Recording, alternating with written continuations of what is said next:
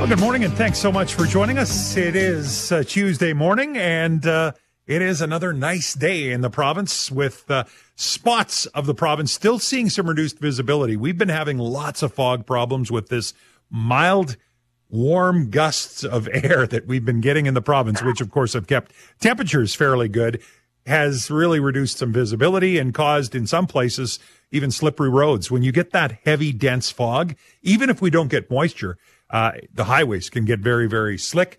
And it's actually the reason that my guest is joining me on the phone this morning as opposed to being in studio with me. Brian Zinchuk, who is the uh, owner, operator, and uh, the mastermind behind pipelineonline.ca, who joins us on a monthly basis to talk all things gas, oil, and energy in the province, joins us from his office in southeastern Saskatchewan. Brian, thanks for taking our call.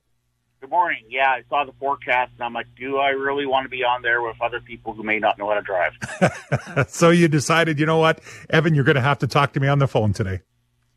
So uh, yeah, we got a lot going on here right now. This weather actually it, it factors very heavily into it because uh, usually this is the height of the drilling season in the oil patch. You, because the roads are frozen, you can put as much weight as you want on them. You can haul heavy rigs and everything, big truckloads of water, no problem.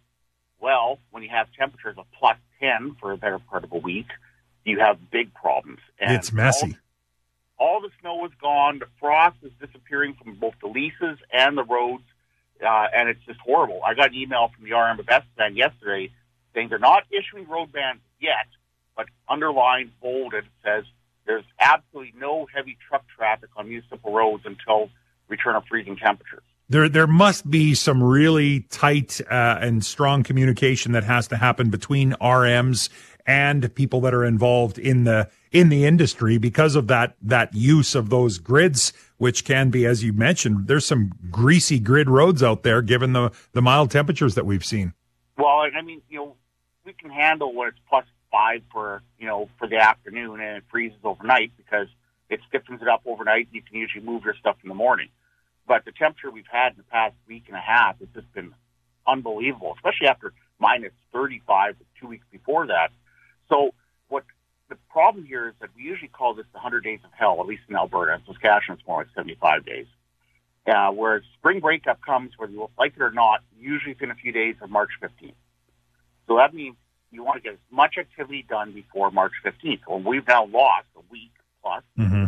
and until it freezes up some more, you know, a lot of people that were getting pretty busy from what I've been told, you know, kind of coming to a standstill for a bit. Chatting with Brian Zinchuk this morning, pipelineonline.ca. So does that account for, it seems as though drilling is down right now in the province. Am I right? Yeah, the drilling numbers aren't great, but honestly, I think these numbers are not reflective of the, uh, of the bad weather. I think that warm weather being bad in this case, uh, I think that they might actually drop a little bit lower here before they come back up. So we had 17 rigs in southeast Saskatchewan, one of which was drilling for potash. This is on Monday. Uh, three in uh, southwest Saskatchewan. Notably, only one was for oil. Two were for helium. Uh, and also notably, Crescent Point isn't drilling there right now, which is odd because they've always been drilling. Uh, West Central Saskatchewan, we've got 14 rigs going and five in Northwest Saskatchewan. Mm-hmm. Now, also notable in Northwest is that Cenovus and Strathcona have dramatically reduced drilling programs. So I'm not sure if that's weather related or if that's something else. The total as of uh, yesterday was 39. And and what would what would it normally be? Do we have a normal that we would see this time of the year? Honestly, you know, the normals we used to have, just throw them out the window. I mean, 10 years ago, we would have 110 rigs working at this time. Right. And so, then oil crashed, and then people got more efficient. But, you know, the, and then this, in the uh, fall, our drilling numbers were much lower than this. So I don't even know what the normal is, and I do this every day. So I'm curious to know, Brian. I, I was reading you uh, writ, written an article the other day about the uh, oil prices right now and uh, the fact that they're making no sense. How do the how do the wars that are going on in the world, particularly the one that Russia's involved in, how does that impact oil prices? Well, it used to be for decades, probably all of your my life, if there's a war uh, that involves a major oil producer such as Iran, Iraq, uh, you know, the uh, Russia, that sort of thing, that would cause what they would call a geopolitical risk, and the price of oil would jump 10, 20, 30, 40 dollars per barrel. Uh, And right now, we've got you know, one of the largest oil producers and exporters in the world, Russia, uh, still at war in Ukraine, uh, still under sanctions, uh, yet it's uh, successfully shipping its oil on this dark fleet of tankers that no one really wants to talk about because people like India are still buying their oil. Uh, we've got a war at one of the choke points, the Bab el Mandeb, which is the uh, southern part of the Red Sea. And I mean, that is one of the major issues. Uh, if you take a look at the map I posted on the website there, you'll see that almost all major shipping that usually would go through the Red Sea and through the Suez Canal is now being routed around the southern horn of Africa. That's, that's tremendous impact on the entire global economy. Uh, and now we've got uh, uh, some people attacked an American base in Jordan.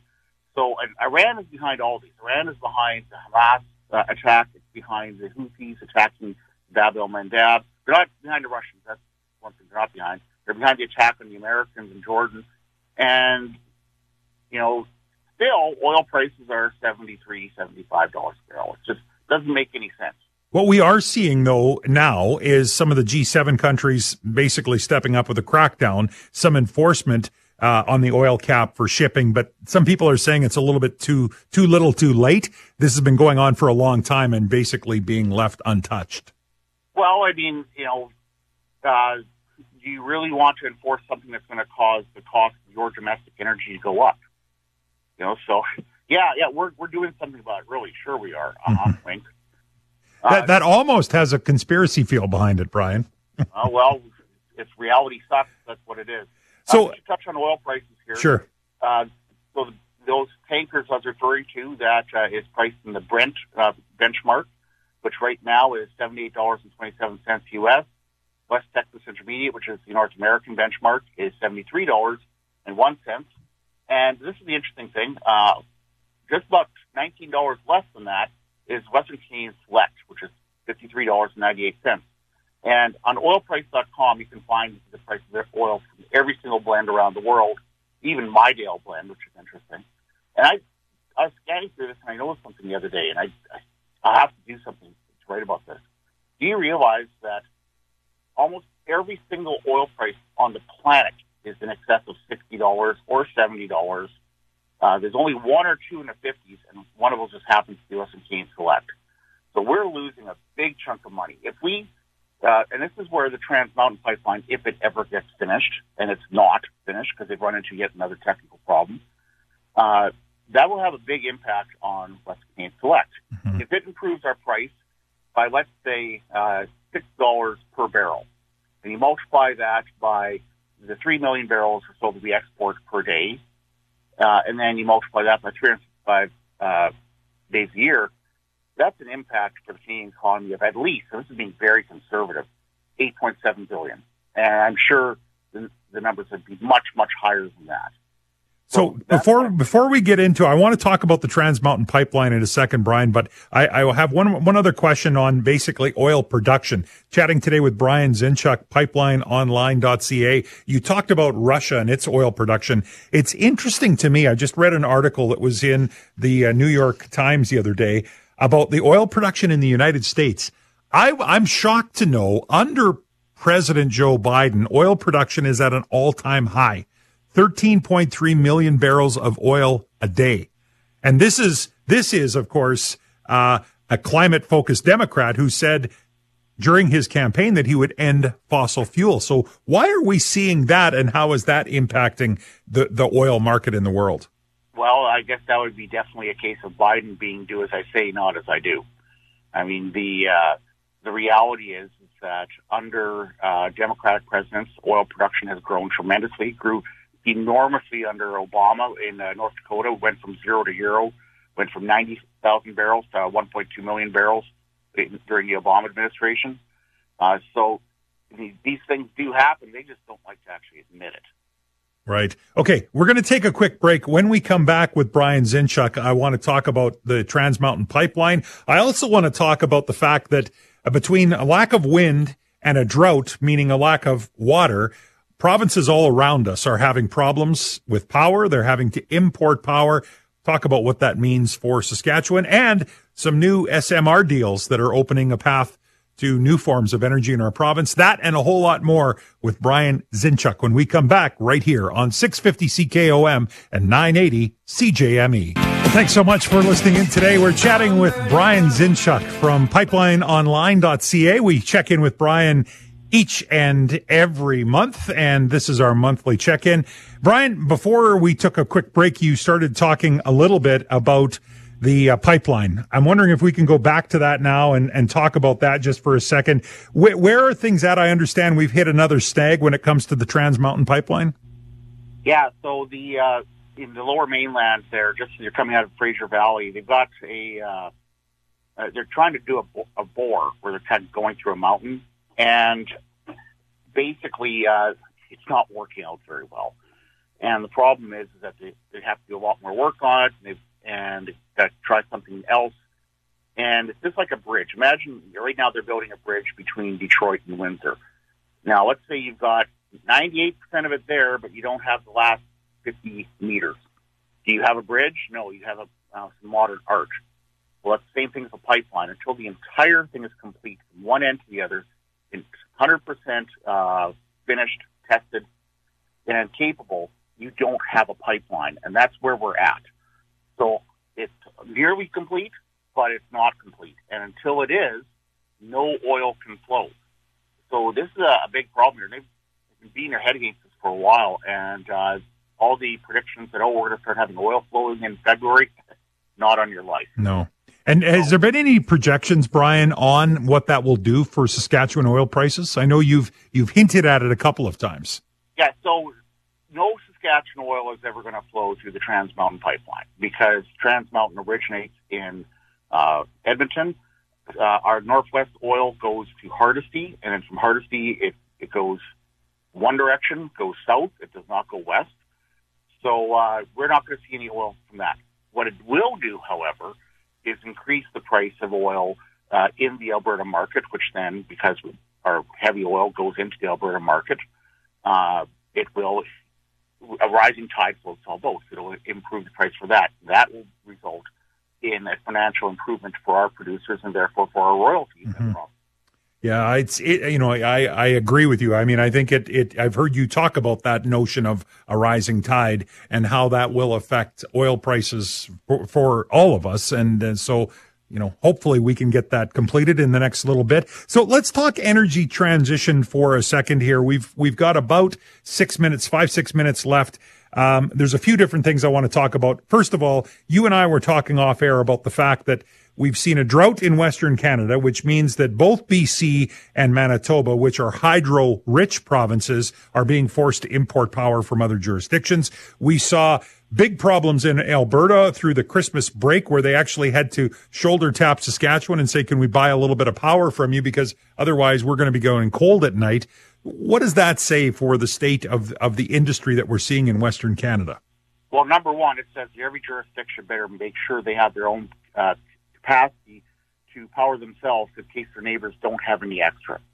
So if, if uh, Manitoba is short on power, they won't have anything to provide us if we need it. So we need to be self-sufficient ourselves. Same thing for Alberta. Uh, over the last 24 hours, Alberta's wind generation has remained at 1% or less, generally less, for 24 hours. In fact, at points last night, I punched into my calculator It actually don't even remember how to do scientific uh, notation. It was so low, it, had to round up to hit 0.07% output.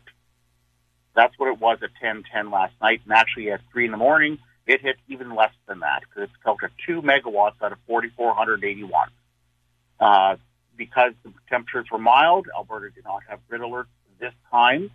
Uh, Saskatchewan was sending the maximum that it could. We just recently, uh, uh, as of yesterday, actually uh, have that interconnection back up to 153 megawatts capacity.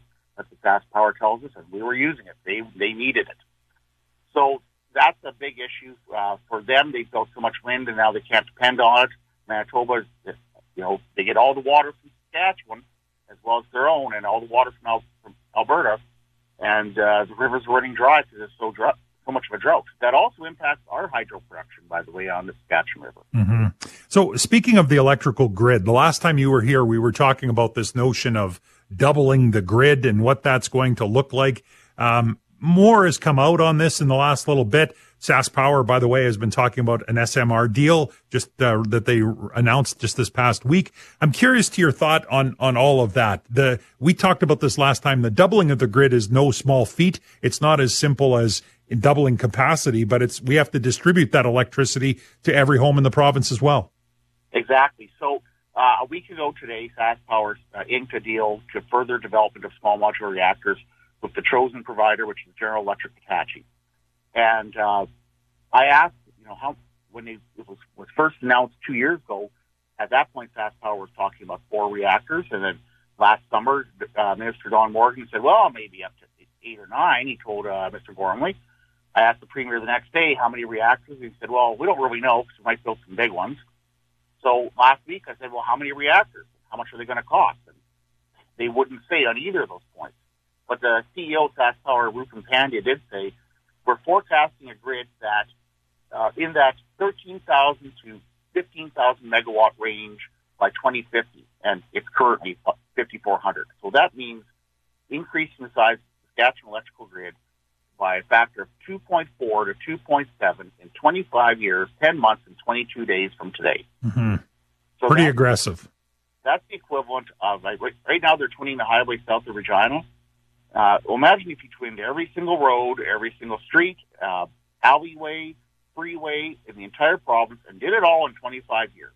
Because that's exactly the equivalent of what we have to do for the electrical infrastructure. We have to essentially more than double the amount of carrying capacity of every line along every road, along of every uh, big pylon you see near Midale, uh, everything. And that's generation, that's the pedestals in your backyard, it's the wires that uh, run your electrical vehicle charger for your pickup truck. All of that in 25 years. Students or potential uh, future uh, students that are looking for what they're going to go into, this might dictate the vocation they choose, given there will be definitely a call for workers in that industry over the next little while. I'm strongly suggesting my uh, soon to be 17 year old son become an electrician, and he's likely going to pursue that. Well, Brian, we've run out of time, but uh, I do look forward to the check in next month. And uh, if we can swing it, I think it's always good if we can have a bit of a chat like we did today and then even open up the phone lines for calls. I know we're not going to do that today. You didn't have time for that, but uh, maybe we can swing that next month. Thank you. Brian Zinchuk from Pipeline Online, a regular visitor for us talking oil and gas and energy in our province. And we always appreciate his perspective and point of view on things. Well, coming up in a second, we're going to switch gears. For the next little bit, we're going to be talking about artificial intelligence, how it's being used for good in our communities. We've got an interview. We'll talk about that. Also, some shocking uses for AI that could be causing you to lose money could be defrauding you at work and at home. There's all kinds of challenges with that. And then we'll open it up for your thoughts and your calls as well. So, couple talks on artificial intelligence and then your thoughts when we come back on 650 CKOM and 980 CJME.